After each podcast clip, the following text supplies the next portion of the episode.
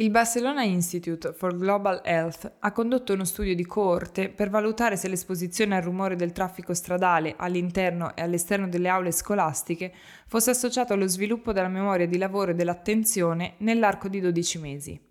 I risultati di questo studio sono pubblicati su Public Library of Science Medicine.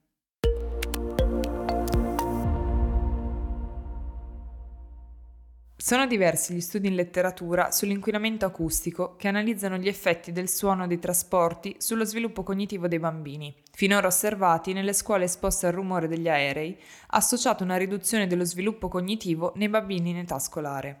Non solo, studi precedenti hanno anche valutato l'esposizione al livello medio di rumore all'esterno della scuola ma nessuna ricerca aveva valutato se i picchi di rumore del traffico all'interno ed esterno della classe possono influire sulla cognizione dei bambini.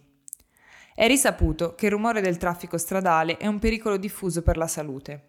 L'obiettivo di questo studio è stato quello di indagare in 38 scuole di Barcellona l'effetto dell'inquinamento acustico sull'attività cognitiva dei bambini, considerando i livelli medi annuali di rumore, scuola esterno e scuola interno e le caratteristiche di fluttuazione del rumore.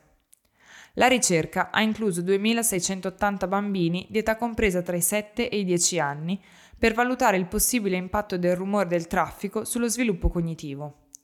I ricercatori si sono concentrati su due abilità che si sviluppano rapidamente durante la preadolescenza e sono essenziali per l'apprendimento e il raggiungimento della scuola, l'attenzione e la memoria di lavoro. Lo studio è stato svolto nell'arco di 12 mesi, tra il 2012 e il 2013, durante i quali i partecipanti hanno completato i test cognitivi quattro volte, utilizzando test computerizzati ogni tre mesi per la durata dello studio.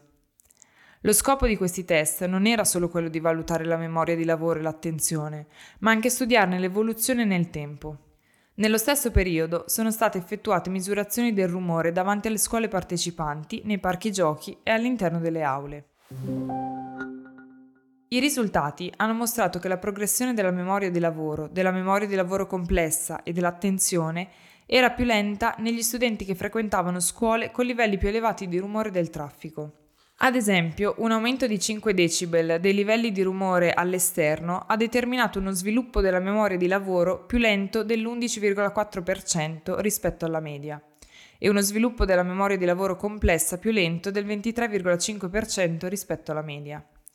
Analogamente, l'esposizione a 5 decibel in più di rumore del traffico esterno ha determinato uno sviluppo della capacità di attenzione più lento del 4,8% rispetto alla media. Nell'analisi delle differenze tra l'interno e l'esterno della classe, nell'esposizione al rumore esterno alle scuole, un livello medio di rumore più elevato e una maggiore fluttuazione dei livelli di rumore sono stati entrambi associati a prestazioni più scarse degli studenti in tutti i test. All'interno della classe, una maggiore fluttuazione dei livelli di rumore è stata associata anche a progressi più lenti nel corso dell'anno in tutti i test cognitivi.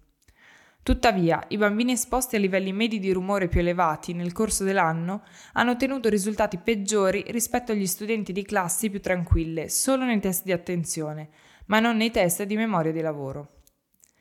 Questa scoperta suggerisce che i picchi di rumore all'interno della classe possono essere più dannosi per lo sviluppo neurologico rispetto al livello medio di decibel.